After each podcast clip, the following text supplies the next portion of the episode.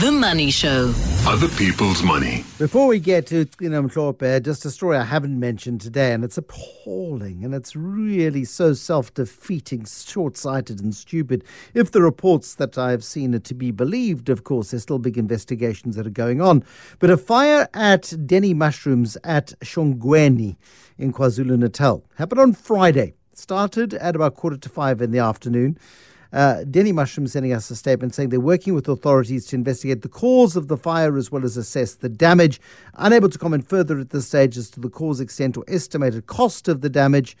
It talks about safety of people, and none of the 319 employees were injured.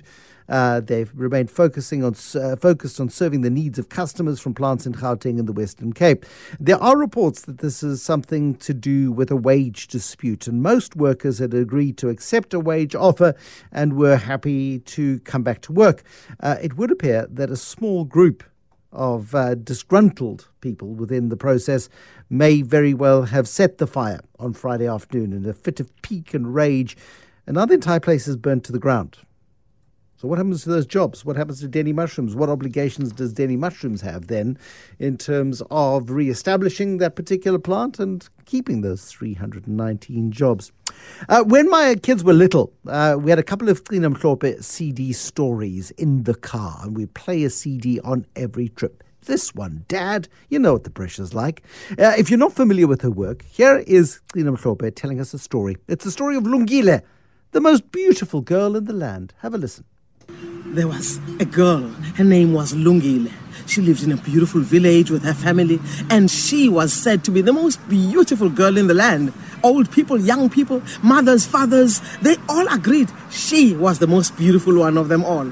And Lungile loved helping her mother at home with the different chores, but her favorite pastime was going to the river to swim.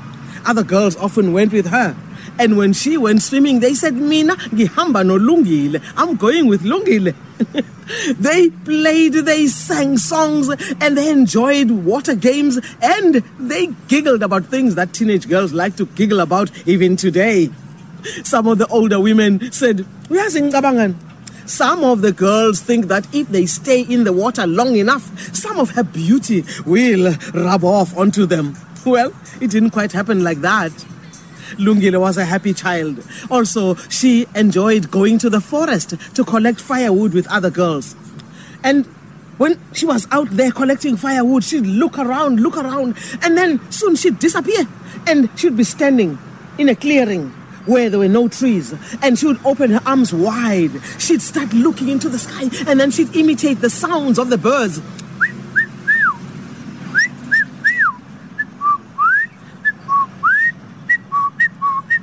And other girls were looking, where is she?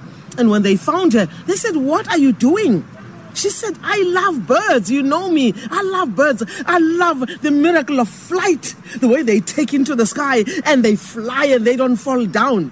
The way they look so beautiful. Look at the colors of their feathers, as if that's not enough. Oh, the joy they bring me with their singing. Oh, they bring joy to my heart. Mm-hmm. Other girls, bring joy to your heart. Can we go and take our firewood now and go home? Joy to our hearts. Thina Mhlophe. I mean, you sound like you're having the very best time of your life when you tell stories. Do you still feel that passionate about it? I don't think I would be able to do it if I did not enjoy it. I'm very, very lucky. I'm one of those people who do work that I thoroughly enjoy. It's taken you around the world, hasn't it? I mean, it really has transported you to all corners of the globe in terms of being invited to festivals and being invited to tell the stories in public places everywhere. Absolutely, absolutely. I think the first time I ever traveled out of South Africa, September 1982, I had no idea that I was going to be traveling on almost every year to so many countries. I started with traveling with the theatre plays from the Market Theater in Johannesburg. And over time, I started directing, and from directing, then I think when I did my first residency at Brandeis University, end of 1986, long ago, they found out that I'm from Africa, and they said, she must know stories. And of course I did, since I had an amazing grandmother, a master storyteller. But the more I told stories in America, even when I directed Zandile, my play, Have You Seen Zandile? When I directed it in Chicago, I got invited to places like the DuSable Museum and what. And I kept thinking, why on earth am I telling stories only when I'm overseas? I need to come back home. And so the first ever storytelling festival that I hosted was at the Market Theater when I was resident director in 1990. Whew. And I was amazed by the response of audiences. So I never stopped. What is it about the power of stories? What is it about stories that connects us? Story is one of the most universal way of connecting with people. Even if you are talking about something that you saw early this morning as you were leaving the house and something happened, when you get to work, that's the first thing you're going to talk about. That's storytelling. And sometimes people get a very important job and you arrive at your new workplace and people look at you, maybe the way you dress is not exactly what they expected from the new boss. And maybe the way you speak, they had all kinds of things. They looked at your CV and then they just don't get you. No matter how much you try to connect with people, they keep saying, but talk to me. Huh? What's his story? What's her story? And once you start unpacking a few things via storytelling, okay, I get you, they get you. So stories are really, really one of the most universal ways of connecting people, but also the most original from the beginning of time. I don't think there's ever a nationality that did not tell stories. That was the first, before there was theater, before there was big dance productions or opera or any other art form you can think of. I always think story is the mother of all other art forms. And Africa's got a really rich oral tradition of storytelling. And I wonder how healthy that oral tradition is. Are you worried that we are losing some of the stories? This is one of the most asked questions, you know. Africa is one of those continents where storytelling has remained. In other countries, it seems like the digital migration has kind of taken away. Yeah. But I have been invited to work with students who have graduated as animators. They've got all the digital cleverity, I call it, and they don't have story. Hello, you got all the bones, you got all the outside, the carcass. Where's the meat? The meat, you need story. And if you want to be a great composer, you can have the melodies and the what, and you bring the cello, you bring the violin, you bring the drums, but where's the meat? Excuse me, where's the meat? You need song, you need to say something. Some of the most wonderful songs that we call classics, the lyrics are telling a story. And so there never is going to be a time when people don't tell stories in whatever form. It's just that in the African continent, we've kept more of the oral tradition of telling the stories live from person to person. But it doesn't mean... I've met with storytellers from all over the world telling stories. But you work, I think you're working to preserve as many of them as you can, whether that be in audio form or in written form. And I'm delighted the bookshops are carrying more and more, particularly kids' stories. I mean, you know, we've got Kipling and we've got all of these old English stories about Africa, but we don't have African stories about Africa. But more and more we're beginning to see them appear. And I wonder how many of those stories are true to the origins of the stories themselves or whether they're sort of being... I don't know, cleaned up for 21st century consumption, if you know what I mean, yeah. I think culture is very dynamic, of course. So some of the stories have been adapted, but some of us are making it our business to preserve the stories. And so when we preserve those stories, people are amazed at how beautiful they still are. And so it's extremely important then to also see how parents, teachers, and people in different industries are asking for stories. I hear that this show is sponsored by APSA. The number of times I've worked with APSA, I call people at APSA the Apsarians, you know. APSA. It's a beautiful tribe, Apsarians. But so I want to hear stories. Everybody. Different big companies. And they love storytelling because there are ways of putting a certain message across or a strategy. So storytelling, the stories from long, long ago, let's preserve them, but let's adapt the art form to carry the new messages to reach people quicker. As I said when I was chatting to Bronwyn Williams earlier, numbers show, stories tell. Stories make us feel like we belong. Stories help us to relate. Stories help us to understand in a far clearer way than most people can understand numbers. Thina Mhlophe is our guest this evening, the storyteller par excellence. She's got a long history of storytelling and helping people tell their stories and helping to interpret stories for 21st century audiences. We'll talk about the money bits in a moment. The Money Show. Other people's money. Thina Mhlophe is our guest this evening, the storyteller. You grew up in KZN. Was there much money about? What did your mum and dad do? What sort of family life did you have? Yeah, I've just heard your story about Njongweni, the fire there. That's horrendous. I'm from Hammersdale. Hammersdale is very close to Njongweni. And Hammersdale is a small industrial town between Durban and Peter Maritzburg.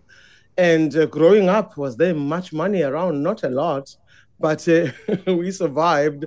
I think I wasn't thinking about money at all. I was just enjoying life, and I was lucky to have been watered with so much love. Yeah, love is absolutely pivotal, but in terms of the opportunity that you had, you matriculated at a local school. I see you went to Rhodes University and did some journalism work, which is fun. Yes, absolutely. I did. It's a cadet course, really, that I did. And then from then onwards, then it was the theater world. And then I did filmmaking. And then I was like ready to do. One of the most fascinating things was reading news on radio. And did you enjoy that, or did you find it quite constraining? Somebody met me and they said they liked my voice, they could train me, and I never knew how much my voice was going to be a part and parcel of the future of my career, indeed. Well, some people have toolboxes full of spanners. Some people have spreadsheets. You have your voice. That is your tool of your trade, and you've utilized it very, very effectively. Have you commercialized your voice in other ways? I mean, yes, you've acted. Yes, you have told stories. Yes, you've traveled the world. But have you done sort of like commercials and things like that? How have you utilized this wonderful asset of yours? I've done some commercials, but also I used to tell stories on radio at 8:00 every Saturday for 7 years, sponsored by Joko T. Hey! So Joko has been part and parcel of our lives for all these years, and I enjoyed myself so much. Scotty at SABC used to laugh at me, and the technical guys would watch me telling stories through the glass. And I had my water and I'm sitting there with the microphone and I'd be gone. They disappeared and I had this large audience in front of me and I'd be telling them stories and they wanted another one and another one. The number of times I met people, they said, I thought you were telling that story to me and me alone. And I said, of course I knew you were listening. Of course you did. Of course you did. Have you been good with money? Have you been responsible with money? Have you? Because a lot of artists and people from the artistic world tend to live in the now. Work can be sporadic. It can be unpredictable. It can be quite tough. Have you been able to put money away? You know what? I've got a friend of mine who I call her my friend with money speak, because it's a language, money. And so when I advise young people, I say, don't take after Mamgcina Mhlophe. Whatever you do, don't behave like Mamgcina Mhlophe. Mamgcina doesn't speak money speak. Because I do not fully understand money. I work very, very hard. But from a very young age, the first salary, wages, I earned 11 rands a week. And so I would go back to my place in Alex and I'd put my 11 rands on my bed and then decide what I'm going to do with my 11 rands very carefully. And then I earned 40-something rand, graduated. And then the next thing I knew, it was 400 rands. I thought, damn, I'm making money here. I'm coining it. Yeah. And so over the years, I learned that when I walk into a shop and I see something I like and I cannot afford it, I walk out, because I did not see that thing before I walked into that shop. When I woke up in the morning, it wasn't there. So I don't feel bad at all, whether it's something to wear or something for my house or whatever. I just don't buy something that I feel like I don't pass a certain threshold. But also, how do you control buying things cash? How do you control that emotion? The vast majority of people, if they're feeling a bit down or they're feeling a little bit upset or feeling a little bit rich, maybe they had a good week last week or whatever the case is, they think, you know what, I deserve a treat. I deserve to treat myself. I deserve this thing, this handbag, this pair of shoes. Really clubby. Could never walk past a shoe shop. It was just this thing of, you know, I deserve to be happy, and this will make me happy. You don't have that affliction. Yeah. Well, from the age of 20, I've been in charge of my life. If I don't take care of myself, nobody else will. Yeah. But I remember at a time when we used to travel a lot overseas as theatre practitioners, and we would get paid in pounds or in dollars and whatever. We get into the shops and we buy. We think it's a sale. And the next thing, you come back with two heavy suitcases. You get to the check-in counter and then they weigh these things. They say, ma'am, you're overweight. So once they tell you overweight, they mean you're going to spend money paying for overweight luggage. And then it wasn't so cheap anymore. And then if you are like me, I'm addicted to books. I love books and I buy books. And you get to the airport and they say, ma'am, you're overweight. And again, you're going to have to pay more money. So through trial and error, through experience, I learned that certain things I just let go. But I cannot claim that I'm really, really savvy with money. I'm trying all the time. I look at things like furniture, for instance. I don't buy something I can't buy cash. Yeah, I just can't do it. I'm sorry. No matter how beautiful it is, if I can't buy cash, bye. It was nice meeting you. I'm out of there. And the same thing about working to have a home. The priority number one is home for me, more than expensive cars and expensive this, expensive handbags. Bloody hell! I'm so sorry. They are for other women, not for me. Yeah. So, have you seen a handbag that's so expensive that I've got no money to put inside? Have you succeeded in sorting out that home? Have you succeeded in paying off that home? Because so often people get to a stage where my home is paid up.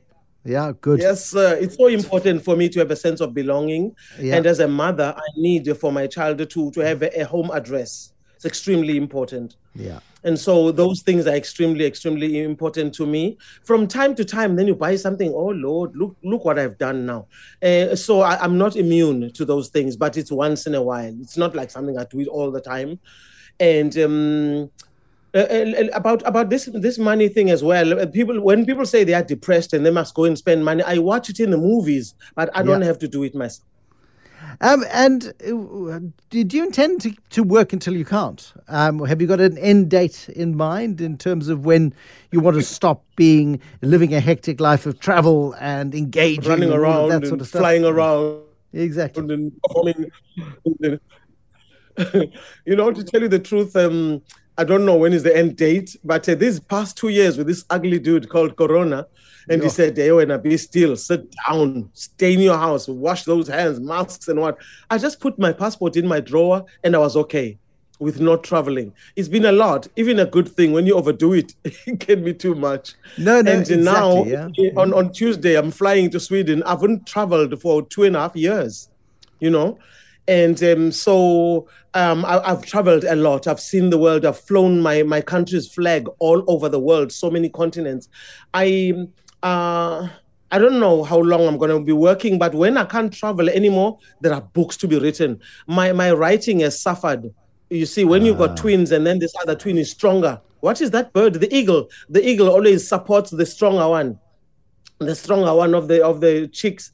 And I feel like my writing has suffered because of the traveling and the performance work that I do. I'm grateful about being able to constantly work, to be constantly working for 40 years. But at the same time, I'm thinking when things slow down, I've got to be writing and I'm going to be writing and I'm going to be writing. And that's good enough for me. Absolutely. We can't wait to see what the writing brings. I will not regret traveling. Thina Mhlophe, good luck with the travel. First time in 2.5 years. You forget how untraveled fit you are when you go on that first big trip. You're like, oh my goodness me, this is actually hard. It's easy when you're in it. But when you haven't been in it for a while, Thina Mhlophe, you're going to feel it in your bones. But what a wonderful experience. Good luck. Enjoy the trip to Sweden. Thina Mhlophe, this evening, storyteller, Other People's Money.